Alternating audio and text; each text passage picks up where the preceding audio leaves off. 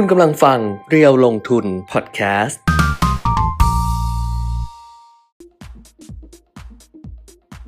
สวัสดีค่ะ สวัสดีครับ อัปเดตเทรนด์ลงทุนนะคะกับ Facebook Live เพจเรียวลงทุน แล้วก็ YouTube Live เรียวลงทุนด้วย กลับมาเจอกันวันนี้วันวันนี้วันพุธ เอ้ย วันพฤหัสพระหัสแล้ว อะวันพฤหัสสิ้บนเดือน ดีเออ31มีนาคม 2565 นะคะ เป็นวันสิ้นเดือนด้วย สิ้นไตรมาสแรกด้วยครับเออผ่านพ้นช่วง 3 เดือนแรกอ่าฮะของปีนี้อือฮึพรุ่งนี้ก็จะเข้าสู่ไตรมาสที่ครับ2วันนี้ข่าวที่ทุกคนรอคอยเนี่ยไม่ใช่เรื่องการประชุมกรงงเมื่อวานนะเป็นเรื่องอะไร เป็นเรื่องของฮยอนบินแต่งงาน มันเออมันก็มีข่าวออกมาก่อนหน้านั้นแล้วเนี่ยแต่งแล้วก็ยังไม่ใช่ตื่นเต้นก็ยู่คือวันนี้เขาแต่งงาน ไม่ใช่ว่ามีข่าวเออออกมาก่อนหน้านี้เออคือก่อนหน้านี้เขาก็ประกาศอยู่แล้วไงทั้งสองคนไงเออซอนเยจินกับฮยอนบินน่ะเออเขาประกาศอยู่แล้วว่าเขาจะแต่งงานกันนะตกลงเออแต่วันนี้31มีนาคมเนี่ยเป็นวันเข้าพิธีแต่งงานของเขามเออสิบสิบเอ่อสิบเอ็ดโมงเก้าโมง เดี๋ยวอ่าเก้าโมงตามเวลาเราช้ากว่าเขาใช่ไหมสองชั่วโมงเออสิบเอ็ดโมงสิบเอ็ดโมงอืมเวลาเกาหลีเออเก้าโมงเช้าเวลาบ้านเรา นี่ก็นั่งรออยู่ว่าโอ้ยเจ้าสาวจะแต่งอะไรอย่างเงี้ยอย่างเงี้ยแล้วเขามีรูปเริ่มอัปเดตตลอดหรือเปล่าไม่ไม่โหเขายากนะ ไม่ใช่เอาเหรอแบบเออเออตอนซุงจงซุงอ้ายทรงจุงกีแต่งงานยังแบบกว่ารูปออกมาก็น้อยอะเออมรูปก็น้อย แต่ว่าก็อ่าฮะก็นั่นแหละอะเป็นเรื่องนะที่รอคอย ส่วนอันนั้นก็เรื่องที่หลายคนรอคอยโดยเฉพาะคอซีรีส์นะครับ แต่ถ้าอ่าเรื่องที่คนในแวดวงการลงทุนกำลังติดตามอยู่นะก็มีอ่าอยู่สองสามเรื่องนะครับอืมมีวันเนี้ยเป็นวันสุดท้ายของไตรมาสที่คุณแก้มบอกใช่แล้วก่อนหน้านี้สำนักวิเคราะห์บางแห่งบอกว่า จะมี Windows Dressing อืมนะมีการอ่าทำตัวเลขให้มันสวยๆ นิดหนึ่งวันปิดไตรมาสค่ะแต่วันนี้ก็อ่า ยังไม่ค่อยเห็นภาพนั้นนะ แต่เมื่อวานที่ดัชนีขึ้นมาทะลุ1,700ใช่ไหมไปขึ้น1,702ขึ้นมาตอนแบบสูงสุดอะ1,702จุดได้แต่ตอนปิดเนี่ยก็ไม่ถึงค่ะนะครับอ่าวันนี้ก็พยายามจะยืนให้ได้นะค่ะแต่ว่าก็คาบคาบเส้น1,700จุดค่ะอันี้เดี๋ยวก็จะมาดูกันอีกทีนะครับ เพราะว่า ฟันโฟของต่างชาติก็ยังเข้ามาต่อเนื่องค่ะนะเมื่อวานทั้งคนต่างชาติซื้อสุทธิเนี่ย3,301ล้านค่ะนะครับ ก็เป็นกลุ่มเดียวเลยที่ซื้อสุทธิของเมื่อวาน แต่รวมๆแล้วตั้งแต่วันที่ 1 ถึง 30 มีนาคม ต่างชาติซื้อสุทธิไปแล้ว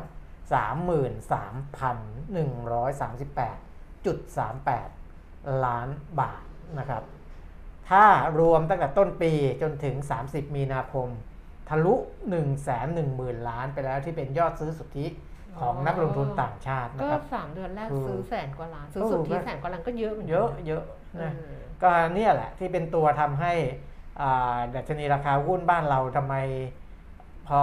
อ่อนตัวลงไปก็ดีดกลับอ่อนตัวลงไปก็ดีดกลับมาได้ทุกครั้งนะแล้วก็กลับมาพันเจ็ดร้อยอีก ก็ทำให้กองทุนของคุณแก้มในก่อนหน้านี้ ผลตอบแทนก็ลดลงไปแล้วก็กลับมาเป็นบวกได้อีก คุณมารู้เรื่องของดิฉันได้ยังไง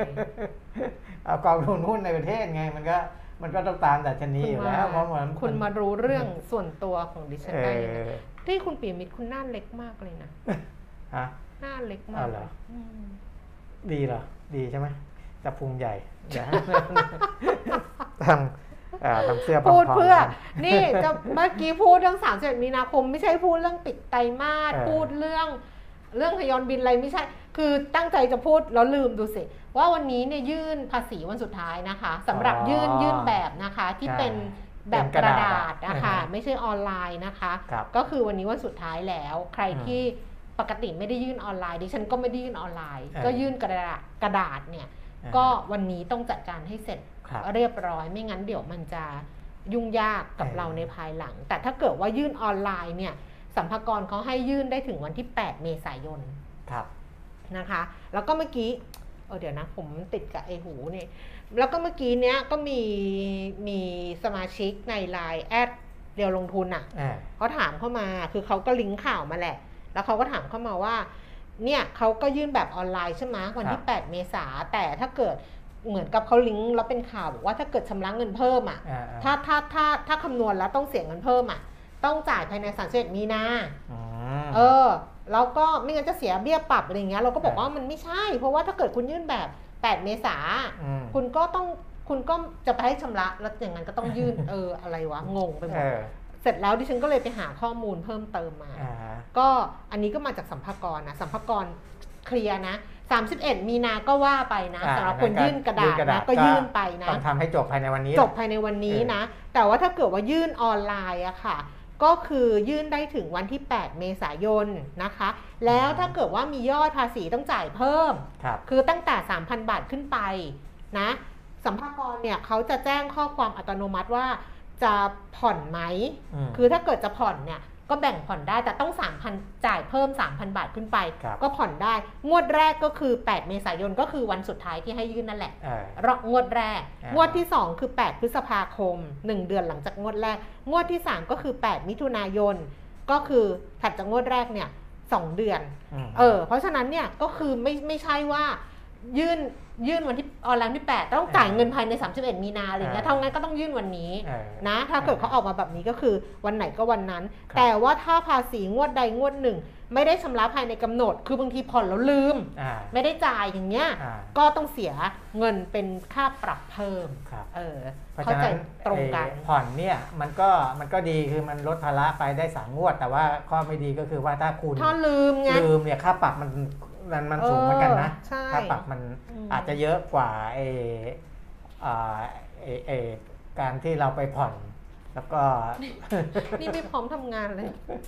ทำไมผมไอ้ผมเข้าปากอะไรไม่ไม่แล้วหน้ากากมันเป็นยังไง มันมันไม่เป็นคือใส่มันเมื่อกี้อ๋อรีบไงเพราะว่าดูเรื่องภาษีไงเออแล้วมันก็เลยเวลาแล้วก็รีบพออ่าฮะรีบปุ๊บมันก็ใส่แบบไม่เรียบร้อยอะผมผมเข้าปากอะไรวุ่นวายหมดเออดีนะว่าไลฟ์อ่าฮะ เป็นทีวีนี่ตายไปแล้วไงเอาแต่ทีวีไม่ได้รายการสดอะเขาก็ตัดได้เวลาอะไรอย่างเงี้ยใช่แต่อันนี้ไลฟ์ไงทำอะไรก็ได้ไงต้องขออภัยนะคะอะเพราะเมื่อกี้แบบดูข้อมูลเนี่ยแหละดูให้ดูให้คนที่ถามเข้ามาเราจะได้เคลียร์ทีเดียวสำหรับคนที่จะยื่นแบบภาษีด้วยเลยด้วยอะใช่เรียบร้อยแล้วใช่เอาอะไรออกไปหมดละอะใส่ดีละอืมโควิดโควิด ทั้งโลกนี่ตอนนี้ตัวเลขขึ้นไป 487 ล้านคนทั่วโลกแล้ว ที่ติดเชื้อนะครับเป็นยอดสะสม เสียชีวิต6ล้าน1แสน6หมื่นกว่าคน ก็อยู่ในสหรัฐล้านกว่าเข้าไปแล้วก็1ใน 6 อยู่ในสหรัฐอเมริกาอืมนะครับสำหรับผู้เสียชีวิตนะอ่าแล้วก็วันนี้เกาหลีใต้ก็ยังคงมีผู้ติดเชื้ออยู่ 3 2 0 0 0 0 คนอือฮึเสียชีวิตเยอะนะครับ 375 คนค่ะนะก็อ่าในยอดยอดเสียชีวิตนี่ คือวันเนี้ยหลายๆประเทศยังไม่ได้รายงานเข้ามาอืมเกาหลีใต้เขาก็สูงสุดแหละ เราต้องถ้าจะเทียบกับประเทศอื่นๆ ต้องย้อนกลับไปดูของเมื่อวานนะครับเมื่อวานนี้เกาหลีใต้ติดเชื้อ 424,000 เสียชีวิต 432นะแล้วก็เยอรมันเนี่ยติดเชื้อ 267,000 ฝรั่งเศส 169,000 มี 3 ประเทศที่เกินแสน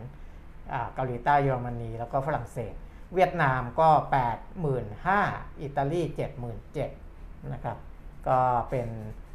ท็อป 5 ของวันเมื่อวานนี้อืมโดยที่สหรัฐอเมริกาเนี่ยเสียชีวิตมากเป็นอันดับหนึ่งของโลกอยู่ก็คือ 681 คนค่ะเกาหลีใต้เป็นอันดับ 2 ของโลกนะครับค่ะตามมาด้วยรัสเซียเยอรมนีแล้วก็บราซิลนะของบ้านเรานะครับ ก็อย่างที่เคยบอกไปว่าอ่าตัวเลขอ่าที่เป็นยอดสูงสุดเนี่ยนะครับ มันจะไม่ใช่ช่วงที่ผ่านมาแล้วนะค่ะก็วันเนี้ยอ่าที่ประกาศออกมาเป็นตัวเลขนิวไฮค่ะในประวัติศาสตร์นะครับเกิดขึ้นแต่ว่าถึงแม้วันนี้นิวไฮแล้วยังน่าจะมีสูงกว่านี้อีกนะครับอืมวันนี้คือ 27,560 คนเป็นสถิติสูงสุดประจำวันนะครับนับนับตั้งแต่เกิดการระบาดของโควิด -19 มาในประเทศไทยเลยนะครับเสียชีวิตเพิ่มขึ้น 85 คนเมื่อวาน 87 นะครับ ก็ยังอ่าถือว่ายังอยู่ในระดับสูงอยู่นะครับอืมแล้วก็รักษาหาย 25,077 ก็ก็ก็ถือว่าอ่าเป็นตัวเลขที่ดี ATK ลดต่ำกว่า 20,000 นะครับ ตรวจพบที่เป็นบวก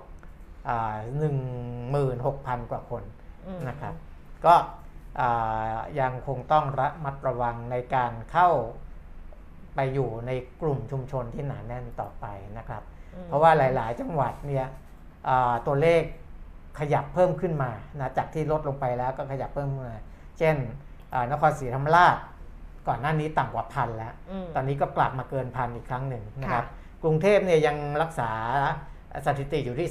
3,300 กว่าคน จริงๆ ก็เคยลดลงเลยเหลือพันเหลือสองพันอ่าเนาะเคยลดช่วงก่อนหน้าเออนู้นนะ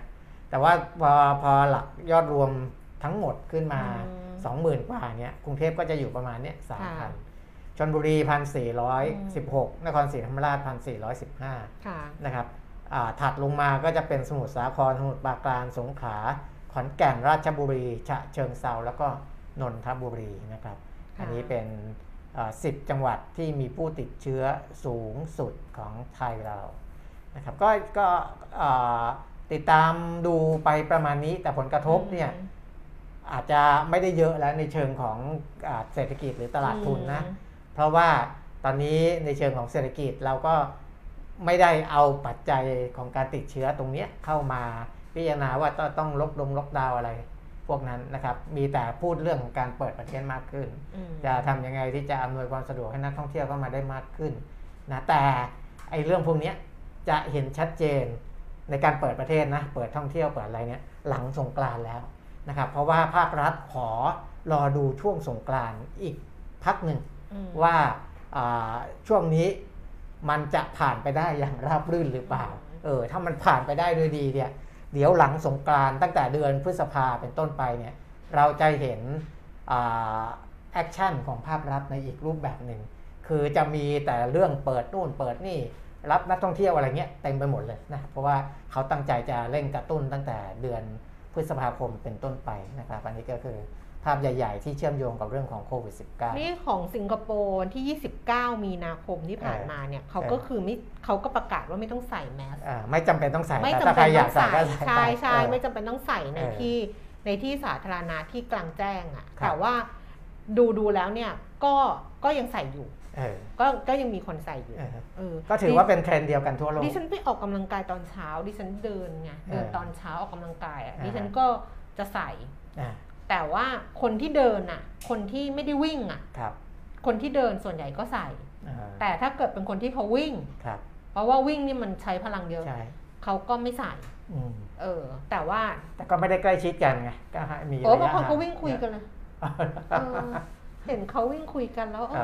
อดีเนาะอเออเขาวิ่งคุยกันเลยอืมมาจากคนละที่แล้วก็มาวิ่งคุยกันเอออ่าแต่เราก็ไม่เราก็ใส่อะแล้วก็เดินเดินเออไม่ได้คุยกับใครอย่างเงี้ยครับอืมอะประมาณนี้ค่ะ เพราะฉะนั้นก็รอหลังสงกรานต์แล้วก็มีจังหวัดหนึ่งอะที่ก่อนหน้านี้เขาบอกว่าจะประกาศ ประกาศให้โควิดเป็นโรคประจำถิ่นของเราอะจังหวัด อยู่ภาคอีสาอีนสานก็มีน่ะนครราชสีมาก็กับสุรินทร์เลื่อนเห็นบอกเลื่อนเออรอให้รอให้หลังครับ สงกรานต์ก่อนค่อยกลับมาว่ากันอีกทีว่าเป็นยังไงว่า อ่าฮะ ถ้าเกิดยอดมันไม่ได้เพิ่มขึ้นก็คงจะประกาศกัน แต่ว่าตอนนั้นก็คงจะคึกคักอย่างที่คุณปิมิตบอกแล้วว่า ถ้ากลับมาหลังสงกรานต์แล้วเนี่ยนะคะ แล้วไม่ได้มี การติดเชื้อเพิ่มอย่างแบบโอ้โหอะไรอย่างเงี้ย ครับก็คงจะเห็นการผ่อนคลายแล้วก็อะไรมากขึ้นการใช่ เปิดอะไรต่างๆ เนี่ย ใช่มากขึ้นด้วยตอนนี้ผับบาร์ยังเปิดไม่ได้ถูกไหม อ่าเปิดไม่ได้ถ้าปะในโซนที่โซนปิดเนี่ยยังเปิดใช่ไหมไม่ได้ ยังเปิดไม่ได้อืมใช่ไหมคือให้ขยายเวลาให้นั่งดื่ม ถ้าเป็นร้านอาหารเนี่ยดื่มได้ครับอะไรได้ แต่ว่าที่เป็นผับบาร์เลยครัอะบ เนาะยังไม่ได้ใช่ไหม ไอ้เต็มสตรีมแบบที่มีเออนักลงนักร้องอะไรอะยังยังเอออะอ่าเดี๋ยวรอก็แต่ว่า อ่าอย่างที่บอกอะพออมหลังสงกรานต์ถ้าเกิดว่าคุมได้ดีค่ะนะครับ ทุกอย่างเนี่ยมันจะมาแบบเกือบเกือบจะเต็มสเกลเดิมแล้วนะผับเพิบอะไรก็จะให้ไปอ่าไปสังสรรค์อะไรกันได้ตามปกติแล้วเพราะว่าพวกนั้นก็เจ็บหนักมานานนะมานานพอสมควรอืมอะไปดูตัวเลขก่อน ได้ค่ะ วันนี้ไม่ได้บอกให้แบบคุยกันเลยเนาะใครมีอะไรแบบทักทายสวัสดีค่ะ สวัสดีครับอะไรอย่างเงี้ยเออเออก็ทักทายมาได้ ครับเหนื่อยหมดแรง อากาศมันร้อนด้วยแหละ อืมวันนี้อุณหภูมิเมื่อเช้าเช็คอุณหภูมิ ครับว่าวันนี้สูงสุดของเรานะ สูงสุดเนี่ย อ่าอ่าตอนสูงสุดไม่รู้กี่โมงอะ36 องศา ครับแต่ดิฉันว่าต้องบวกไปอีกหน่อยนึงอะอืมน่าจะมีบวกไปอะสามองศาที่โอ้โหเดินมานี่แทบตาย เมื่อเช้า คือเมื่อเช้าเนี้ย อ่าฮะเมื่อเช้าเมื่อเมื่อเช้าสงสัยแบบพยอนบินแต่งงานนอนไม่หลับ ตื่นมาตั้งแต่ตีสามกว่า เกือบตีสี่อ่าแล้วไม่นอนเลยขี้เกียจค่ะเออก็เลยแบบทำนู่นทำนี่ดูซีรีส์ไปตอนหนึ่งแล้วมาทำงานตอนเช้าน้องร้านกาแฟบอกว่าโอ้วันนี้พี่มาเช้าขนาดมาเช้านะมาแบบเจ็ดโมงเช้าอะ แบบหกโมงเออหกเจ็ดโมงหูยเดินมาเหงื่อเต็มตัวเลยคุณปิมิตรร้อนแบบร้อนจริงๆ เพราะฉะนั้นเนี่ยก็รักษาสุขภาพกันด้วยนะคะครับส่วนตลาดหุ้นเมื่อคืนนี้ค่ะ ดัชนีอุตสาหกรรมดาวโจนส์นะคะ ปิดตลาดนี่ลดลงไป 65.0.19% NASDAQ ลงไป 177.1.2%แล้วก็ S&P 500 ลดลง 29.0.6%ยุโรปค่ะ ลอนดอนฟุตซี่ร้อยลดลง 43 ไม่ใช่ลอนดอนฟุตซี่ร้อยเพิ่มขึ้น 41 จุดค่ะ 0.5% CAC 40 ตลาดหุ้นปารีสฝรั่งเศสลดลง 50.0.7% DAX แฟรงก์เฟิร์ตเยอรมนีเพิ่มลดลง 214.1.45%อ่านถูกไหมฟุตซี่ร้อยเพิ่มขึ้น 41 จุดนะ CAC 40 ลดลง 50 จุดนะ แล้วก็ DAX ลดลง 214 จุด เออ เหมือนจิตใจมันไปกังไปอะไรก็ไม่รู้อะยังไงก็ไม่รู้อะเออแล้วก็ ที่โตเกียวค่ะนิเกอีเช้านี้ลงไป 49.0.18%ห่างเส็งฮ่องกงลงไป 162.0.7%เสียใจ 300 ตลาดหุ้นเซี่ยงไฮ้ลดลง 23.0.5%ค่ะครับกลับมาดูตลาดหุ้นบ้านเรา ซึ่งดัชนีราคาหุ้นเมื่อวานนี้นะคะที่สูงที่สุด 1,702 จุด เราก็ไปไม่ถึง เพราะว่าปิดเนี่ยต่ำกว่า 1,700 จุด วันนี้ไต่อีกรอบหนึ่งอ่าสูงสุด 1,701.78 จุดค่ะต่ำสุด 1,697.89 จุดล่าสุด 1699.99อืมเออ ขยับแล้วมั่งตอนเนี้ยเออ น่าจะขยับแล้ว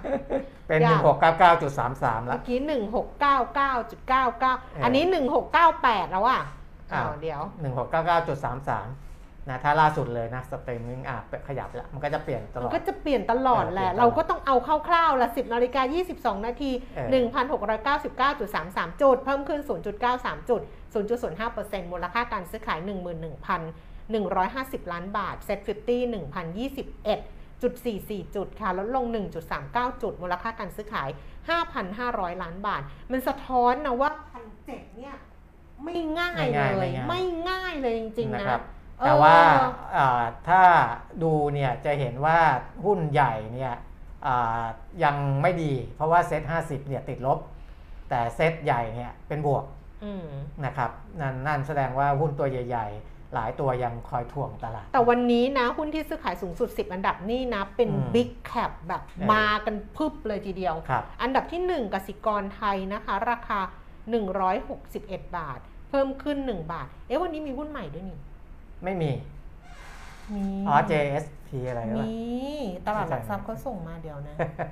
มีเขานี่ไงหุ้นอะไรล่ะ อ๋อ เป็น DR ไม่ใช่ เป็น DR เอของอเป็น DR Diamond E- ETF เป็น ETF อ่า เอ่อตราสารแสดงสิทธิ์ในหลักทรัพย์ต่างประเทศ ครับที่อ้างอิงกองทุน ETF โอ้ช่างเหอะช่างนั้นผ่านไปไม่ใช่อะไม่ใช่หุ้น เออไม่ใช่หุ้น เออเป็นตราสารเอเป็นตัวอี ใช่ นั่นของเขา ข้ามไปไปดูใหม่กสิกรค่ะ อันดับที่ 1 161 บาท 50 สตางค์เพิ่มขึ้น 1 บาท 50 สตางค์นะคะ ปตท 39 บาท เพิ่มขึ้น 25 สตางค์ ปตทสพ146 บาท ลดลง 2 บาทกราฟเอเนจีค่ะ 51 บาท 25 สตางค์ราคาเท่าเดิม แบงก์กรุงเทพ 138 บาท เพิ่มขึ้น 1 บาท แจ๊ส3บาท 98 สตางค์ เพิ่มขึ้น 10 สตางค์ EA 97 บาท 50 ลดลง 50 สตางค์ CPO 65 บาท 50 ลดลง 25 สตางค์ CPN 59 บาท 50 ลดลง 50 สตางค์และ AOT 65 บาท 75 สตางค์เพิ่มขึ้นขออภัยค่ะ ลดลง 25 สตางค์นี่ไงเป็นบิ๊กแคปหมดเลยเห็นไหมใช่แล้วค้ากลุ่มด้วยทั้งกลุ่มสถาบันการเงินพลังงานอะไรอะ ค้าปลีกอะไรอย่างเงี้ยครับ AOT ด้วยก็คือ Big Cap ทั้งนั้นเลย 10 อันดับหุ้นที่ซื้อขายสูงสุดอ่า ในตอนนี้นะคะลุ้นไปเถอะเนี่ย1699.09ก็ป้วนเปี้ยนอยู่พันเจ็ดแข็งแรงมากจริงอืมๆเออ ว่าไม่รู้จะต้องใช้ปัจจัยอะไรที่แบบว่าดันให้ไปให้ได้เนาะเดี๋ยวเดี๋ยวจะพูดถึงเพราะภาพรวมมันยังมีเรื่องที่กังวลหลายเรื่องนะครับเออมันมันอ่าจะยังไม่ได้ไม่ได้ไปขนาดนั้น เพราะว่ามัน บรรยากาศโดยรวมๆมันยังไม่ได้เอื้อขนาดนั้นเมื่อวานไปลุ้นไอ้นี่ไอ้ลุ้นไอ้ยอดไลค์หนีงานมารีวิวซีรีส์อะเฮ้ยมันจะ 2,500เออมันได้ทะลุอ๋อ2,500กลับมาลุ้นหุ้นมันจะพันเจ็ดไหมมันไม่ได้ลุ้นลุ้นคนไลฟ์เพจเออมีมีโอกาสมากกว่ามากกว่าลุ้นดัชนีราคาไม่หุ้นถ้าถ้ามันไปมันก็ต้องขายเพราะตอนนี้ถ้าถ้าสำรวจความคิดเห็นส่วนใหญ่เขาบอกว่าถ้ามันทะลุไปก็ต้องขายเพ ราะฉะนั้นพอแนะนำว่าพอทะลุไปต้องขายยังไงมันก็มันก็ไปได้ไม่ไกลอยู่แล้วขายอันไม่นี้ได้เดี๋ยวบอกเออนะขายไม่ได้ทำไมขายไม่ได้คือ ขายไม่ได้เพราะว่ามันยังคือมันไปขนาดนั้นมันยังขาดทุนอยู่เลยอ๋อเออเออยังยังยังจะถ้าจะไปรอพันแปดหรือรอหลุดเมื่อวานยังเพื่อนมาบอกว่าครับเพื่อนบอกว่าทำไมเขาเขียวกันของกูแดงวะบอกแดงเหมือนกันอืม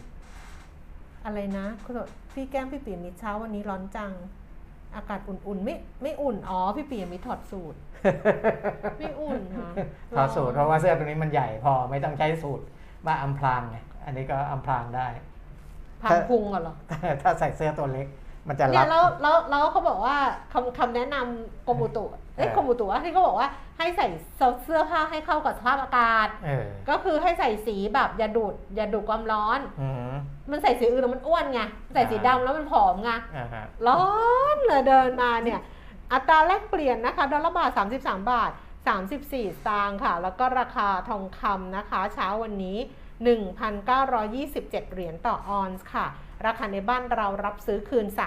3,300ขายออก 3,400 นะคะ ส่วนราคาน้ำมันวันนี้เนี่ยลงแรงนะวันนี้แล้วแล้วเมื่อวานประกาศของบ้านเราอะใช่แก๊สโซฮอลก็ก็ลงนะครับมีผลเช้าวันนี้ตอนตีห้านะคะ วันนี้ลงมากกว่าเมื่อวานอีกค่ะ เพราะว่าเบรนท์เนี่ย107เหรียญ98เซนต์นะคะ ลงไป5เหรียญ47เซนต์ต่อบาร์เรล4.8%เวสเท็กซัสนี่ลงมา5.7%ค่ะ 101 เหรียญ 64 เซนต์ลงไป 6 เหรียญ 18 เซนต์ต่อบาร์เรล แล้วก็ดูไบ 110 เหรียญ 55 เซนต์ลดลงไป 29 เซนต์นะคะครับเพราะฉะนั้นเนี่ยลงมาแรงเลยทีเดียวสำหรับราคาน้ำมันอืมเรื่องรัสเซียยูเครนว่าถ้าน้ำมันอะ อ่าด้วย แล้วก็ไอ้อืมที่เพิ่มกำลังการผลิตด้วย อย่างที่บอกไปอืมเมื่อวานแหละนะถึงเพิ่มนิดหน่อยแต่ก็มีผลอืมนะครับ เพราะว่าอ่าเมื่อวานคุณพูดเรื่องนี้ด้วยเหรอ พูดไปแล้วพูดไปแล้วเออจำเลยไม่ได้เลยนะครับจริงๆก็เรื่องน้ำมันมันก็แย่มันก็มากเลยตอนนี้มันอยู่ในในทิศทางที่ไปต่อยากนะครับ เพราะว่าโอเปก plus ก็เริ่มจะปล่อยน้ำมันเพิ่มขึ้นมานะครับแล้วแล้วก็เรื่องดีมานกับเรื่องเศรษฐกิจอืมที่มันชะลอลงทั่วทั้งโลกด้วยนะครับอืมันก็อาจจะทำให้ดีมานของน้ำมัน มันมันมันอาจจะไม่ได้สูงขึ้นมาก ที่ผ่านมาอาจจะเป็นแรงจาก supply มากกว่านะครับที่ทำให้ขึ้นไปร้อยกว่าเหรียญร้อยยี่สิบอะไรอย่างเงี้ยนะครับร้อยสามสิบร้อยสามสิบเลยเบรนท์น่ะร้อยสามสิบเอ็ดมร้อยสามสิบเอ็ดเหรียญมอืมนะก็รัสเซียยูเครนก็เอ่อยังเหมือนข่าวเหมือนจะดีขึ้น แต่ว่ารัสเซียก็ยังบุกโจมตียูเครนอยู่เหมือนเดิมอะนะฮะ มีรายงานข่าวจากกรุงเคียฟประเทศยูเครนเนี่ยที่ประธานาธิบดีวโลดิเมียร์เซเลนสกี้บอกว่าการที่กองทัพรัสเซียลดกำลังพลบางส่วนออกจากพื้นที่รอบนอกของกรุงเคียฟ และทางเหนือของเมืองเชอร์นิฮิฟไม่ใช่การถอนทหารตามที่มีการกล่าวอ้าง ก่อนหน้านี้ที่มันดูดี เพราะว่าเหมือนกับว่าข่าวเหมือนกับว่ารัสเซียเนี่ยถอนทหารแล้ว น่าจะไม่บุกอะไรสักช่วงหนึ่งในช่วงระหว่างการเจรจาเนี่ยแต่ว่าอ่าทางด้านเซเลนสกี้บอกว่ายังไม่ใช่การถอนทหารนะอ่าการเจรจาสันติภาพระหว่างสองประเทศเนี้ยอ่าแต่ก็อย่างไรก็ตามการเจรจาเนี่ยก็ถือว่ามีความคืบหน้าอืมมีความคืบหน้าแต่ยังไม่ได้สงบศึกอะไรนะครับ ก็ยังมีการอ่าโจมตีกันอยู่นะครับเป็นระยะระยะนะอันนี้ก็ เป็นเรื่องของรัสเซียกับยูเครน ส่วนตัวที่เราติดตามดูอยู่ก็คือบอลยิวของสหรัฐอเมริกาอืมนะครับ ก็เริ่มลดลงมาแล้วสำหรับยิว 10 ปี 20 ปี 30 ปีนี่ก็ลดจากอ่า10 ปีนี่2.41 ลงมา 2.35 ตอนขึ้นไปสูงสุดเนี่ยขึ้นไปถึง 2.48 เลยค่ะนะครับเมื่อวันที่ 25 มีนาคม แล้วก็ลงมา 2.35 ก็ลงมาเยอะเลยนะ ลงมาพอสมควรนะก็ความกังวลในเรื่องอเศรษฐกิจในอนาคต ก็อาจจะลดลงบ้างนะครับ เพราะว่าตัวเลขทางเศรษฐกิจของสหรัฐเขาก็ออกมาค่อนข้างดีแหละนะในเรื่องของการจ้างงานนะครับตัวเลขของ Automatic Data Processing Inc. นะแล้วก็ Moody Analytics ก็บอกว่าการจ้างงานของภาคเอกชนของสหรัฐเพิ่มขึ้น 455,000 ตำแหน่งในเดือนมีนาคมอืมซึ่งสูงกว่าที่นักวิเคราะห์คาดนะนักวิเคราะห์คาดไว้จะเพิ่ม 4,500นะครับ450,000 ก็ถือว่าเป็นตัวเลขที่ดีขึ้น คือถ้าอ่ามีข่าวเรื่องของการขึ้นดอกเบี้ย ควบคู่มากับเรื่องของตัวเลขเศรษฐกิจที่มันยังดูดี มันก็ยังโอเคนะครับ แต่ว่าต้องไปคุมไอ้ไอเงินเฟ้อเนี่ยมันมันอันนี้เราพูดกันมานานละนะเงินเฟ้อมันก็สูงขึ้นอยู่แล้วนะครับเพราะฉะนั้นเขาก็ใช้ดอกเบี้ยที่จะไปหยุดเงินเฟ้อแต่ดอกเบี้ยต้องไม่มากระทบการจ้างงาน ไม่มากระทบการขยายตัวทางเศรษฐกิจนะถ้า 3 ส่วนนี้เดินไปด้วยท่วงทำนองเดียวกันเนี่ยมันก็จะไม่มีอะไรน่าห่วงมากนักสำหรับตลาดทุนนะแต่มันอาจจะมีบางช่วงที่ ปัจจัยแต่ละตัวมันไม่ได้ไม่ไม่ได้เดินไปในประสานเสียงในทำนองเดียวกันนะครับ ในส่วนอาของไอ้ข่าวสารในประเทศนี่หลักๆเนี่ยก็น่าจะเป็นการประชุมกรงงเมื่อใช่วานเมื่อหกัวานนี้นะครับเพราะเพราะว่าว่ามีมีการปรับตัวเลข อัตราการขยายตัวทางเศรษฐกิจ GDP ด้วยด้วยด้วยเออใช่คือไอ้เรื่องการคงอัตราดอกเบี้ยเนี่ยอันนี้อันนี้ปกตินะครับอ่าเป็นไปตามที่คาด คือมีมติเอกฉันท์อืมคงอัตราดอกเบี้ยนโยบายไว้ที่ร้อยละ 0.2อ่า0.50%ต่อปีนะครับอ่าก็คือไม่ใช่ร้อยละไม่ไม่ใช่เปอร์เซ็นต์ร้อยละ 0.50 ต่อปีนะครับอ่าแต่ตัวที่เราจะดูคือสัญญาณนะที่ทางกรงงส่งออกมาหรือว่าแบงก์ชาติส่งออกมาเนี่ยเป็นอย่างไรนะครับ อัตราการขยายตัวทางเศรษฐกิจโดยภาพรวมนะปี 2565 ก็ปรับลดลงจากประมาณการเดิมอืมนะครับประมาณการเดิมเนี่ยประมาณไว้เมื่อเดือนธันวาคม 64นะครับปลายปีที่แล้วว่าเศรษฐกิจปีนี้จะโตได้ 3.4%สำหรับบ้านเรานะประเทศไทย ก็ลดลงมาเหลือ 3.2%สามจุดสองนะครับอืมส่วนปีหน้าเดิมประเมินว่าจะโต 4.7 ก็ลดลงมาเหลือ 4.4%นะครับอันนี้คืออัตราการขยายตัวทางเศรษฐกิจค่ะหรือว่า GDP นะครับอ่า ใน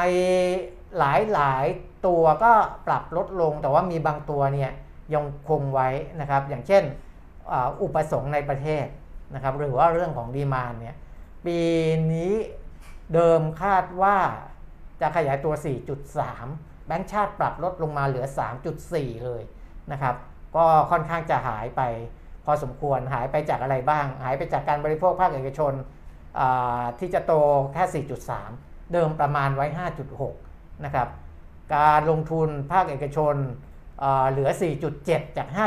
5.4 นะครับแล้วก็ตัวอื่นอ่าสองตัวนี้เป็นตัวหลักๆ ที่ทำให้อุปสงค์ภายในประเทศหายไปนะครับ คือการบริโภคภาคเอกชน แล้วก็การลงทุนภาคเอกชน ส่วนปีหน้า 2566 เนี่ย การบริโภคภาคเอกชนจะดีขึ้นนะจากเดิมคิดว่าจะโต 3.8 ก็จะกลายมาเป็น 4.1 นะครับ ดีขึ้นในปีหน้าด้วยเหตุผลปัญหาต่างๆที่เกิดขึ้นในปีนี้เนี่ยจะคลี่คลายลงรวมทั้งเรื่องของอัตราเงินเฟ้อด้วยนะครับ เดี๋ยวเงินเฟ้อเดี๋ยวเราพูดขยายความกันอีกที เพราะว่าอันนี้ก็เป็นประเด็นสำคัญเหมือนกัน เงินเฟ้อปีนี้ที่แบงก์ชาติประมาณไว้เนี่ย จะโตถึง 4.9%เลยอืมนะครับอ่าในขณะที่ปีอันที่นี้เงินเฟ้อทั่วไปนะอ่าอ่าเงินเฟ้อทั่วไป เงินเฟ้อทั่วไป 4.9 เงินเฟ้อพื้นฐานเนี่ย 2.0 นะครับ แต่เราไปดูตัวเงินเฟ้อทั่วไปนะเป็นหลักนะครับปีอ่าช่วงเดือนธันวาปลายปีเนี่ยประมาณไว้ว่าเงินเฟ้อปีนี้จะอ่าเพิ่มขึ้นแค่ 1.7เปอร์เซ็นต์นั่นเองนะครับขยับขึ้นมาเป็น 4.9 เลย นะแล้วก็แบงก์ชาติก็บอกชัดเจนว่าช่วงไตรมาสที่ 2 กับไตรมาสที่3เนี่ยอาจจะเห็นขึ้นไปเกิน 5%ใช่นะครับอาจจะเห็นขึ้นไปเกิน 5 แล้วก็อ่าแต่ถัวเฉลี่ยแล้วเนี่ยยังไม่เกินนะครับของปีนี้ แต่ที่น่าสนใจก็คือว่าปีหน้าเงินเฟ้อทั่วไปเนี่ยนะครับจะอยู่ในกรอบก็คือลงมาที่ 1.7%นะครับมีการมีการเพิ่มขึ้น 1.7%จากเดิม 1.4 แต่จาก 1.4 เป็น 1.7 เนี่ยก็นิดหน่อยแล้วก็ยังคงอยู่ในกรอบนะครับ นั่นหมายความว่าแบงก์ชาติมองว่าการเพิ่มขึ้นของเงินเฟ้อในปีนี้ที่มาจากฝั่งของ supply เนี่ยจากฝั่งของอุปทานเนี่ยเดี๋ยวมันก็น่าจะจบลงภายในปีนี้แล้วปีหน้าก็จะเห็นอัตราเงินเฟ้อที่มันอยู่ในกรอบที่วางไว้นะครับ อ่าอันนั้นก็เป็นอันนี้งานทำให้ทางแบงก์ชาติเนี่ยนะคะ ครับคุณปิติดิษยทัศน์เลขานุการคณะกรรมการนโยบายการเงินอืมซึ่งแถลงเมื่อวานนี้เนี่ยเขาก็เลยยืนยันว่าประเทศไทยเนี่ยไม่ได้เข้าสู่ภาวะ stagflation ครับคือบอกว่าส่วนการที่เงินเฟ้อสูงขึ้นทำให้เศรษฐกิจไทยเข้าสู่ภาวะเศรษฐกิจชะลอ เงินเฟ้อพุ่งหรือว่า stagflation หรือไม่นั้นมองว่า นิยามของ stagflation คือเศรษฐกิจถดถอยครับชะลอตัวกับภาวะเงินเฟ้อสูง แม้ไม่ได้มาจากเงินเฟ้อที่ปรับขึ้นชั่วคราวเออแต่ไม่ได้มาจากเงินเฟ้อที่ปรับขึ้นชั่วคราว ดังนั้นหากมองลักษณะนี้นะก็มองว่าเศรษฐกิจไทยเอ่อขยายต้องขยายตัวต่ำหรือไม่ขยายตัวเป็นเวลานานครับและมีแรงกดดันจากเงินเฟ้อต่อเนื่องแบบนั้นถึงจะเข้าสู่ภาวะที่เรียกว่า stagflation แต่ว่าณตอนนี้เนี่ยเศรษฐกิจไทยไม่ได้อยู่ในภาวะนั้น เพราะว่าปีนี้การขยายตัวจะอยู่ที่ 3.2%อืมแล้วก็ปีหน้าเนี่ยก็ขยายตัวมากกว่านี้นะคะ มีทิศทางขยายตัวเอ่อมากกว่าศักยภาพทางเศรษฐกิจที่ 3%ในปีหน้า คืออาจจะโตมากกว่านี้ เพราะฉะนั้นเนี่ยมันไม่ได้อยู่ในช่วงของเศรษฐกิจที่แบบที่มันที่มันถดถอยหรือมันชะลอตัวอะไรอย่างเงี้ยมันยังมีการเติบโตอยู่นะคะ เขาก็เลยมองว่าอันเนี้ย เศรษฐกิจมันโตเร็วกว่าศักยภาพในโดยเฉพาะในปีหน้าก็ปีหน้า 4.4เออปีก็นี้คือปีนี้ 3.2 แต่เขามองว่าขยายตัวตามศักยภาพคืออืม3%นะ คือนะฮะณณตอนเนี้ยครัที่บเราเคยคุยกันว่าเศรษฐกิจไทยถ้าขยายตัวตามศักยภาพมันคือ5%อ่าแต่พอมันโควิดไงใช่ใช่พอมันโควิดไงตามศักยภาพมันก็จะเหลือประมาณ3%มนั้นปีหน้าเนี่ยมันขยายตัว 4 กว่า มันก็โตกว่าศักยภาพอยู่แล้ว ซึ่งมันก็เลยทำให้ไม่เข้าข่ายว่าเป็น ภาวะ stagflation ครับนะคะ นอกจากนี้เศรษฐกิจไทยเนี่ยจะกลับเข้าสู่ภาวะก่อนโควิด -19 อืมได้เช่นเดิมเนี่ยในกลางปีนี้หรือว่าต้นปีหน้าแบงค์ชาติอืมเขามองอย่างนั้น จะกลับไปก่อนปี 2563ครับใช่ไหมจะกลับไปก่อนโควิดตอนนั้นเนี่ยก็คือกลางปีนี้หรือว่าต้นปีหน้าก็ตอกย้ำว่าเศรษฐกิจยังฟื้นตัวต่อไปได้อ่าอืม นะแต่ว่าอ่าในเรื่องของค่าเงินบาทนี่อาจจะต้องดูนิดหนึ่ง เพราะว่าอืมดุลบัญชีเดินสะพัดเนี่ยอาของปี 2565 เนี่ยเดิมคิดว่าจะเกินดุลอยู่ 1.5 นะครับอ่าหน่วยเป็นพันล้านดอลลาร์สหรัฐนะพันห้าร้อยกว่าล้าน แต่ว่าปรับใหม่เนี่ยดุลบัญชีเดินสะพัดขาดดุลนะอืมขาดดุล หกพันล้านเหรียญสหรัฐอืมนะครับอาอันนี้ก็จะมีมีผลกับเรื่องของค่าเงินพอสมควรอือหือนะครับแต่ว่าก็ก็ถือว่าไม่ได้ไม่ได้ไม่ไม่ถึงกับเยอะมากอืมนะในภาวะเศรษฐกิจอย่างนี้ในภาวะที่นักท่องเที่ยวยังเข้ามาไม่เต็มที่เนี่ยอ่าขาดดุลบัญชีเดินสะพัดขนาดนี้ก็อ่าไม่ไม่ถือว่าเสียหายมาก ปีหน้าก็จะกลับมาเกินดุลนะครับหมื่นล้านเหรียญสหรัฐ นะแต่ก็ปรับลดเป้าลงมาจากปีจากจากช่วงเดือนธันวาคมนะครับว่าเดิมคิดว่าปี 66 จะมีดุลบัญชีเดินฟัดเกินดุลเนี่ย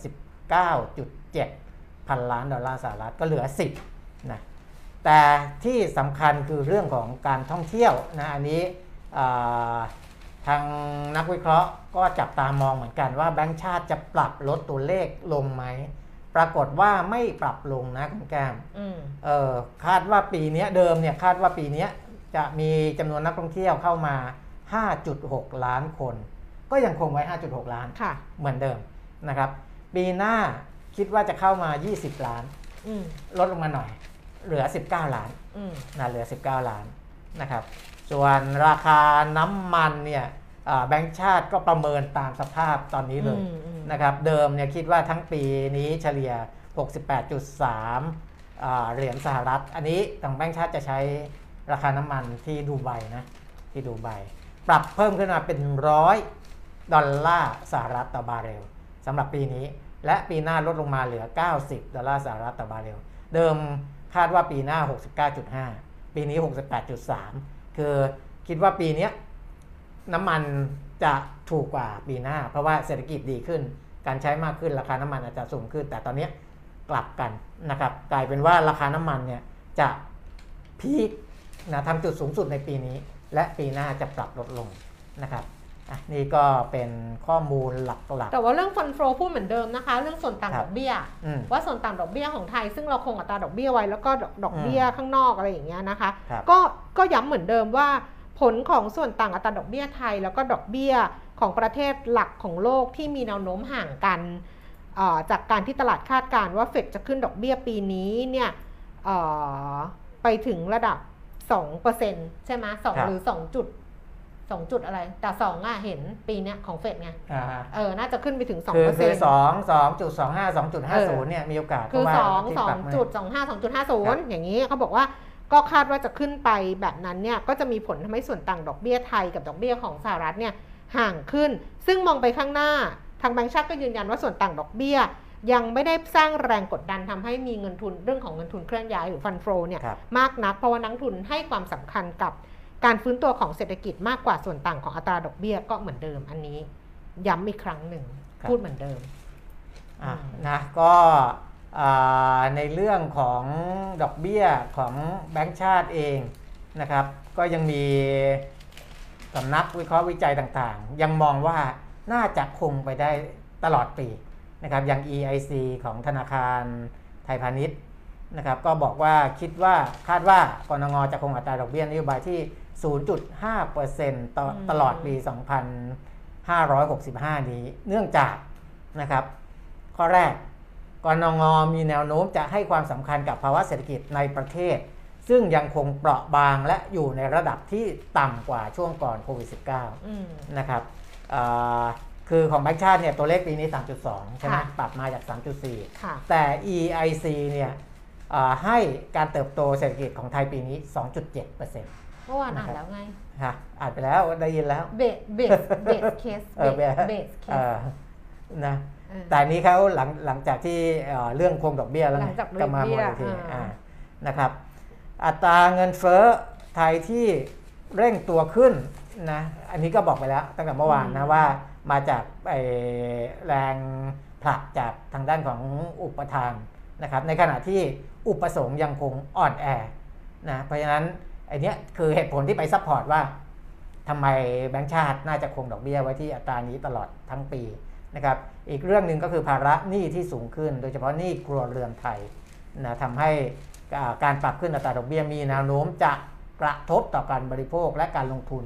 มากกว่าในอดีต เพราะฉะนั้นอืมถ้าแบงก์ชาติจะขึ้นดอกเบี้ยก็ต้องชั่งใจด้วยว่าอืมมีคนอีกจำนวนหนึ่งที่เขาเป็นหนี้อยู่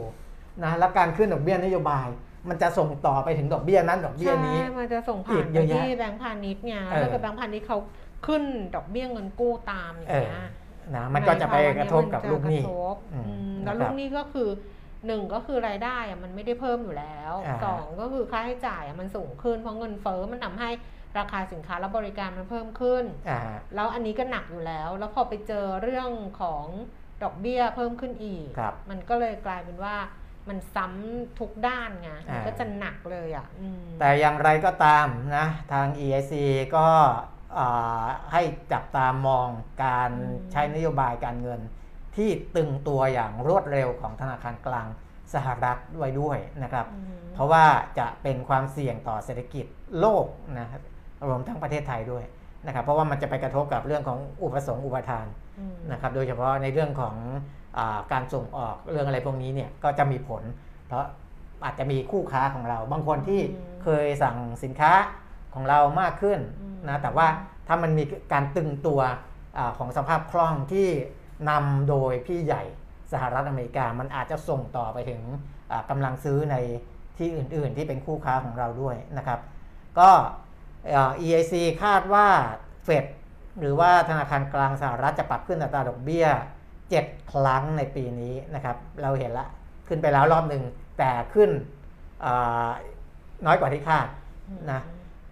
การขึ้น 50 basis point หรือว่า 0.5%เนี่ย น่าจะเกิดในเดือนพฤษภาคมและมิถุนายน อันนี้ค่าย EIC มอง 2 เดือน ค่าโนมุระนี่บอกว่า 0.5% 3 3 งวดเลยนะ เออ ก็ตอนนี้มองกันอย่างนั้นนะครับ ว่าจะปรับขึ้น 0.5%เพื่อที่จะรักษาอัตราเงินเฟอ้อไม่ให้สูงไปมากกว่านี้นะครับ ก็ถ้าหากว่าการบริหารนโยบายของเฟด ไม่ได้ถ่วงดุลอะไรมากพอนี้อาจจะส่งผลให้เศรษฐกิจสหรัฐ มีความเสี่ยงที่จะเกิดภาวะ recession หรือว่าเศรษฐกิจถดถอยได้เนี่ยเริ่มมองกันไปถึงเรื่องเศรษฐกิจถดถอยนะครับนะอะอันนี้ก็หลักๆในเรื่องที่เชื่อมโยงมาถึงกรงงเรื่องของอัตราดอกเบี้ยนะก็แต่พอมาถึงเรื่องของหุ้นที่ผมบอกว่าตอนนี้ดัชนีเท่าไหร่ พันอ่าเนี่ยก็พันเจ็ดร้อยก็ไม่ไปไหนนะก็ยังอยู่พันหกร้อยเก้าสิบเก้าเพราะว่ามีมุมมองนี้ของ Trinity นะครับของ Trinity เนี่ยมองว่าในแง่อของผลต่อตลาดหุ้นเนี่ยในถึงแม้ว่าดอกเบี้ยจะยังคงไว้ตลอดปีก็ตามนะแต่ว่าอีกส่วนหนึ่งเนี่ย ที่ Trinity เขามองก็คือว่า ตอนนี้มันมีต้นทุนของผู้ประกอบการที่เพิ่มสูงขึ้นนะครับ จากเรื่องของ supply chain หรือเรื่องอะไรก็แล้วแต่เรื่องของ commodity เรื่องของอะไรเงี้ยต้นทุนของผู้ประกาศบอกประกอบการเพิ่มสูงขึ้น แต่การส่งต่อต้นทุนตรงนี้ไปยังผู้บริโภคเนี่ยไม่สามารถทำได้ง่ายนะนั่นหมายความว่าอะไร มาจิ้นของ หลาย ๆ บริษัทจะไม่ดีเท่าไรนะพอมาจิ้นไม่ดีกำไรไม่ดี การคาดการอัตราการเติบโตของกำไรสุทธิ หรือกำไรต่อหุ้นที่นำไปสู่เรื่องของ PE มันก็จะไม่ดีนะครับ เพราะฉะนั้นพอมันเชื่อมโยงกันมาบรรทัดสุดท้ายของบริษัทจดทะเบียนกำไรไม่ดีเนี่ยดัชนีมันก็จะไปได้ไม่ไกลนะครับ อันนี้คือความเชื่อมโยงถึงกันระหว่าง ในเรื่องของต้นทุน ในเรื่องของรายได้ ในเรื่องของกำไรนะครับ อันนี้เป็นหนึ่งในปัจจัย เนื่องจากว่าผู้ประกอบการส่งต่ออราคาที่มันสูงขึ้น หรือต้นทุนที่สูงขึ้นออกไปไม่ได้ เขาก็จะไม่สามารถรักษาอัตรามาจิ้น หรืออัตรากำไรแบบที่ดีได้ แต่ไม่ใช่ทุกบริษัทนะเออก็อาจจะมีบางบริษัทที่เอาชนะภาพรวมของอุตสาหกรรมในลักษณะนี้ได้นะครับ แต่อันเนี้ยจะเป็นภาพหนึ่งที่ให้เห็นนะครับ นอกจากนั้นก็ยังมีความเสี่ยงเรื่องของภูมิรัฐศาสตร์มีเรื่องอะไรพวกนี้ยังอยู่เรื่องของดอกบงดอกเบี้ยนะครับ พวกนี้ด้วยนะที่เป็นตัวกดดันตลาดทุนไว้นะครับ ว่าไม่สามารถที่จะโตไปสูงกว่านี้ได้มากนักนะครับ อันนี้ก็สอดคล้องกับอีกหลายๆสำนักนะอย่างเช่น หลักทรัพย์กสิกรไทยนะครับ หลักทรัพย์กสิกรไทยก็บอกว่า ตลาดหุ้นไทยเนี่ยน่าจะยังมีโอกาสผันผวนอยู่ไปอีกสักระยะหนึ่งเลยนะครับยังไม่ใช่จังหวะที่มันจะเริ่มทยอยปรับตัวเพิ่มขึ้นนะด้วยเหตุผลหลาย ๆ อย่างนะก็คือสถานการณ์รัสเซียยูเครน เรื่องของราคาน้ำมันนะครับแล้วก็ตัวเลขเศรษฐกิจของสหรัฐ พวกนี้ก็ยังเป็นปัจจัยที่เราต้อง ติดตามกันอยู่ต่อไปนะครับ ในแง่ของตลาดทุนก็ยังไม่ได้แนะนำให้เพิ่มพอร์ตไปมากกว่านี้นะครับอะนี่เป็นเรื่องที่เรื่องของตลาดทุนเอาอีกสำนักหนึ่งแล้วกันโนมูระนะครับโนมูระเนี่ยบอกว่าในเรื่องของ geopolitics geopolitical risk คือความเสี่ยงทางนั้นภูมิรัฐศาสตร์ ยังคงคลุมเครืออยู่นะ ยังไม่ได้ชัดเจน ในขณะที่ตัวเลขผู้ติดเชื้อโควิด ก็ทำ all time high นะครับซึ่งวันนี้ที่เป็นตัวเลขสูงสุดยังคงเป็นตัวถ่วงทางด้านของจิตวิทยาการลงทุนนะแต่ว่าอย่างไรก็ตามยังมีหุ้นบางกลุ่มที่อาจจะพอเข้าไปเล่นในระยะสั้นๆได้ อย่างเช่นกลุ่มโรงพยาบาลนะซึ่งแนวโน้มกำไรอาจจะดีกว่าที่คาด พวกนี้เป็นต้นนะครับส่วนกลุ่ม High Growth Technology เนี่ยก็ตลาดเริ่มกลับสถานะต่อเนื่อง ก็คือมันมันมันก็หมายความว่าพวกที่อิงเทคโนโลยีก็ยังสามารถที่จะไปต่อได้เพียงแต่ต้องดูราคานะครับ เพราะว่าราคาเนี่ยหลาย ๆ ตัวปรับขึ้นมาสูงแล้วนะครับนี่เป็นทางด้านของอาโนมุระที่แนะนำของวันนี้ะรับทุกคนรู้ไหมประมาณนี้ ว่าว่าคุณปีมิตรเขาไม่ได้คุยกับดิฉันนะ เขาคุยกับพวกคุณอยู่อะเขาคุยกับพวกคุณอยู่อ่าอย่างฮะเต็มที่เออเขาไม่ได้คุยกับดิฉันอืมแต่เวลาดิฉันคุยแล้วฉันคุยกับเขาเออแล้วก็พวกคุณได้ฟังเป็นอะไรนะผลพลอยได้ แต่เวลาคุณปีนี้เขาคุยอะเขาไม่ได้คุยกับดิฉันเขาคุยกับทุกคน แล้วดิฉันก็เป็นผลพลอยได้ วันนั้นดิฉันก็เลยฟังบ้างไม่ฟังบ้างเออเออเออพอวันพรุ่งนี้ดิฉันก็จะไม่รู้ว่า วันนี้เขาพูดอะไรไปอ๋อวันนี้เขาสมัครผู้ว่ากทมกัน โอ้คือคักนะตั้งแต่เช้าเลย นี่เห็นไหมพอเปลี่ยนเรื่องแล้วเสียงมันจะดีขึ้นเห็นไหมมันแบบโอ้คุณชัดชาตินี่ขี่จักรยานไปนะขี่จักรยานมาโจ้ไปด้วยวะ ไปดิโจ้ไปด้วยใช่ไหมก็เขาชวนไปนี่ครับกวก็นเขาจักรเอยานอเขาชวนใช่ไหมเออโจ้อะโจ้ไปตลอดเลย ก็เห็นโจ้โพสต์อยู่เมื่อเช้าน้องที่รู้จักกันบอกว่าเออเนี่ยคุณชัดชาติชวนขี่จักรยานก็เลยไม่อ๋อเขาไปสมัครเราไม่รู้ว่าโจ้ขี่ไปถึงศาลาว่าการกทมด้วยเขาก็มีกิมมิกนะคุณชัดชาติขี่จักรยานเออนัสวินใช่ไหมที่เป็นก็นั่งสำล้ออะนั่งตุกๆมาเออเออยังไม่ได้ตามดูคนคนอื่นมีว่ามีสีสันอะไรมีบ้างคุณชัดชาติเออขี่จักรยานคุณอัศวินเออขวัญเมืองนี่ ดิฉันไม่ได้พูดยศข้างหน้าเขานะดิฉันจำไม่ได้ อย่ามาว่าดิฉันนะเออเขายศอะไรไม่รู้ยศตำแหน่งดิฉันเรียกอย่างนี้ละกัน ไม่จำไม่ได้จริงๆนั่งสำล้อนั่งตุกๆไปเออแล้วก็คุณคุณพัก คุณพักก้าวไกลคุณพักคุณพิธาวิโรธเออคุณวิโรธอะอืมไปรถเมย์อ๋อไปรถเมย์แต่รถเมย์เหมือนเช่าเหมาลำเลยก็ต้องเอาเพราะว่าเอามีหวนไปด้วยไงใช่ผู้ติดตามใช่เขาก็ต้องมีใช่ไงใช่ใช่เออเออเช่าครัเช่าบเช่าเหมาลำ แล้วก็คนอื่นยังไม่ทราบยังไม่ยังไม่รู้แต่ว่าเห็นเบอร์แล้วว่าว่าได้ใครได้เบอแต่ร์พูดพูดไม่ได้เดี๋ยวหาว่า เออ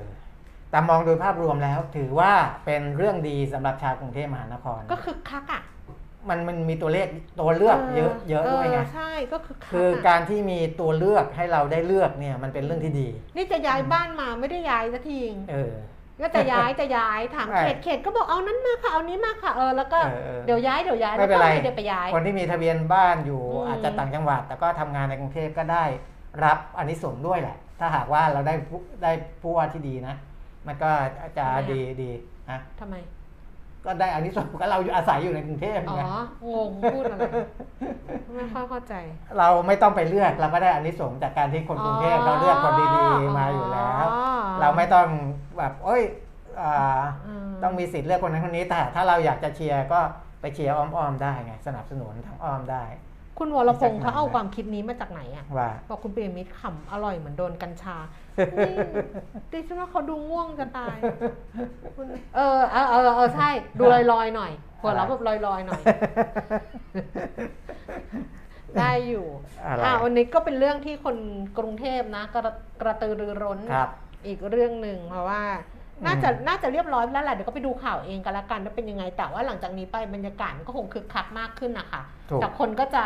ลำคาญป้ายหาเสียงอ๋อบางทีมันบังไง เออ ไม่แต่เขาเออแต่เขามีกฎไงว่าห้ามติดตั้งบังอะไรบ้างบังก็เห็นก็นี่บังอยู่นะฮะก็เห็นก็ยังบังอยู่ ก็โดนเดี๋ยวนี้เขาขังสั่งถอดได้เลยนะ ใครสั่ง คือถ้าผิด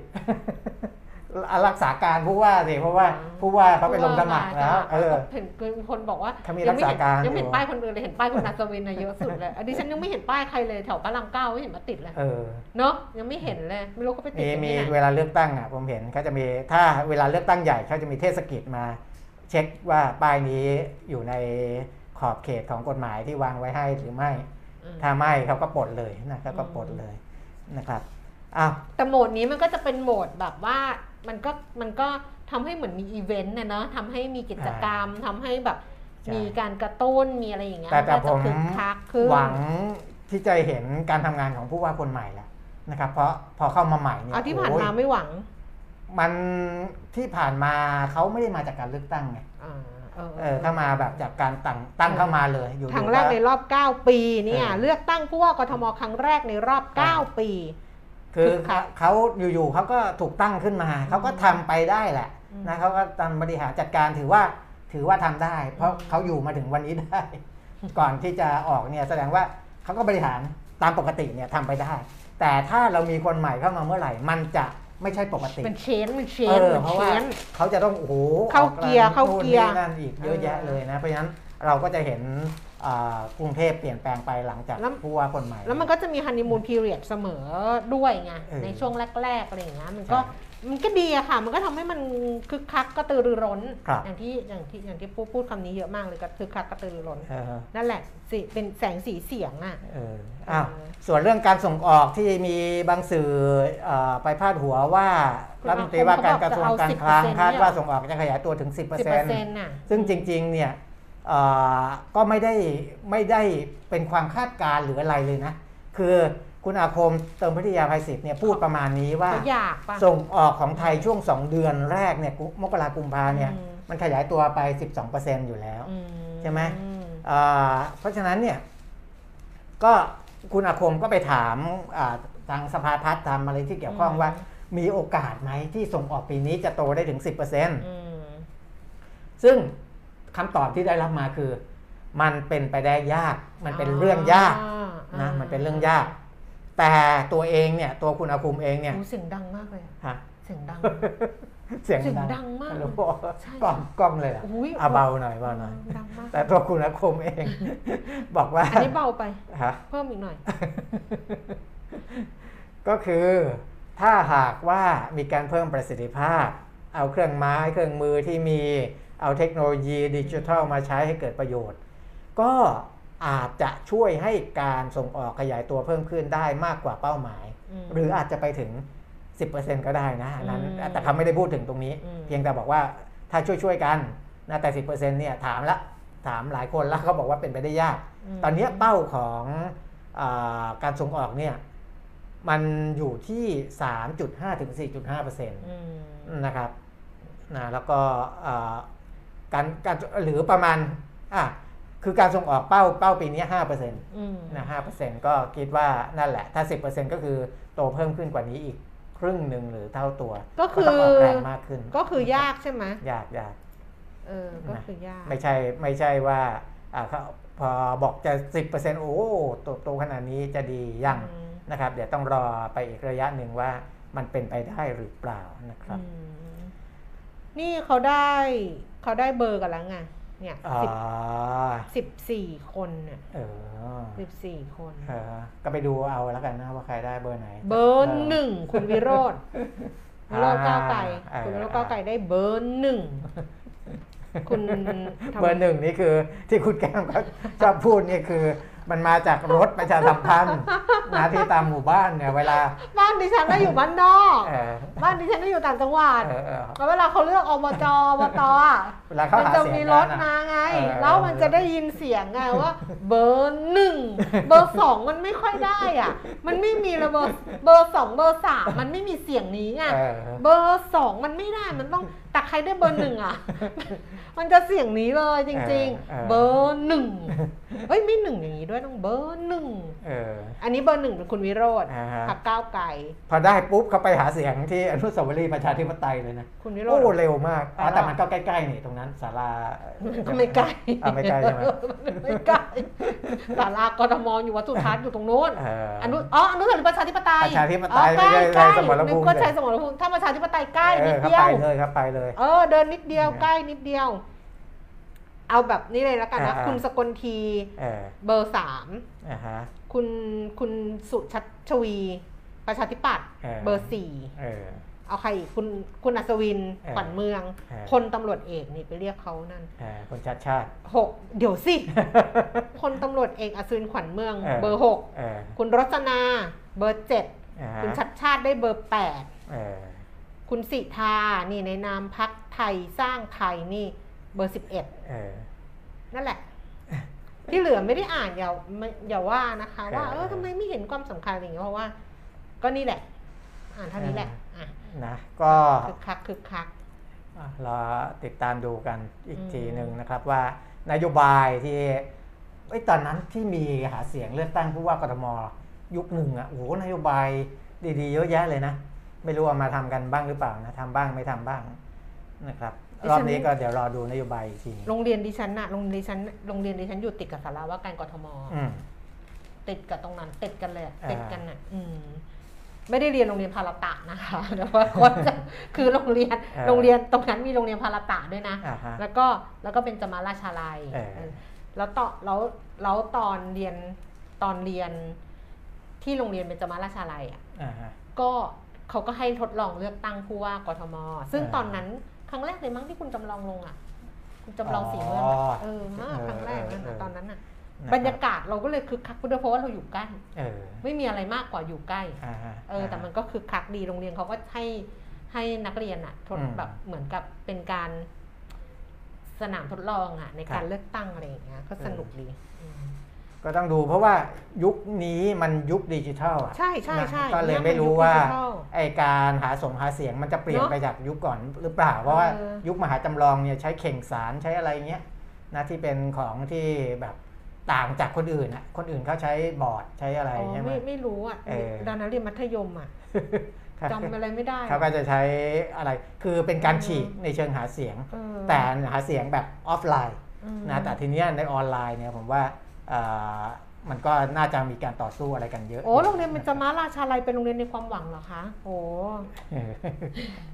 ตอนเรียนตอนที่พื้นที่เล็กมากนะสองไร่สองงานอะเออเออสองไร่สองงานหนีอาจารย์ไม่ได้เลยค่ะ หนียังไงก็เจออะเพราะว่าตึกเนี่ยล้อมกันสี่ตึก เดินแล้วตึกทะลุกันหมดไงอ่าเราไปทางนี้อาจารย์ก็ดักทางนี้อะคือหนีไม่ได้อะเออแต่ตอนที่ไปเรียนตอนที่ตอนที่มาทำงานแล้วอะอ่าฮะแล้วนั่งรถไปกับคุณเวลาคุณเวลาขับรถไปไหนสักอย่างคุณเวลาก็ถามว่าเรียนเรียนโรงเรียนเรียนเป็นจมาราชาลัยอืมเออเขาก็ถามเรียนมัธยมเพราะคุณเวลาเขาเรียนสงกุหลาบงานก็เออใกล้อ่าฮะๆเขาก็ถามว่าเป็นจมาราชาลัยเนี่ยไปไปสมัครเองไปเรียนเองหรือว่า หรือว่าอะไร เลยบอกว่าพ่อเอเอออพ่อแบบพ่อให้ไปเรียนพ่อเลือกอะอืมคือพ่อพ่อบอกว่ามันอยู่ใกล้ที่ทำงานเออเพราะพ่อดิฉันเนี่ยทำงานที่ตอนนั้นคือกมลสุโกศลอ่าสุเขาเรียกอะไรวะ มันเป็นอิเล็กทริกอะอ่าฮะมันเป็น GE อะแหละ GE อะ GE อะ แต่มันนำเข้ามาโดยกมลสุโกศล ซึ่งตึกกมลสุโกศล ถ้าเกิดใครสมัยนั้นจะรู้ว่าถนนมหาชัยอย่างเงี้ยค่ะ ถนนมหาชัยเป็นอย่างเงี้ยอ่าแล้วก็ฝั่งเนี้ยเป็นคุกอ่า เรือนจำพิเศษเนี่ยถนนมหาชัยอย่างเงี้ยและตึกกมลสุโกศลน่ะเขาจะอยู่ตรงเยื้องๆคุกอ่าแล้วข้างๆซอยคุกเนี่ยจะมีซอยเล็กอ่าๆแล้วก็ทะลุมาข้างคุกก็จะเป็นพาราตะอ่าแล้วก็ติดกับพาราตะก็คือเป็นจมาราชาลัยก็คือ พ่อก็เลือกที่แบบใกล้ๆใกล้พ่ออะอ่า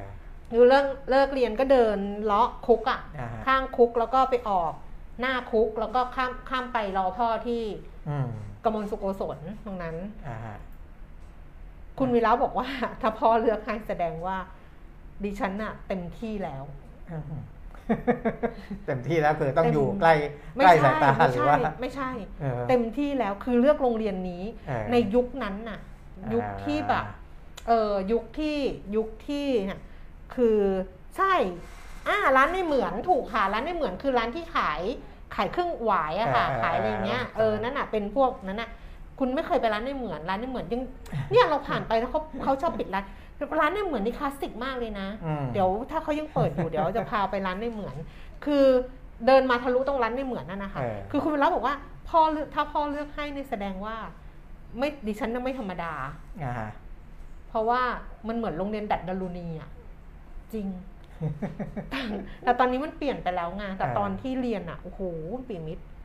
โอ้แบบน่าหนังสือเล่มแรกก็เคยเขียนแต่ไม่ได้เขียนละเอียดเรื่องตอนนั้นไงออแต่เขียนว่าเหมือนคุก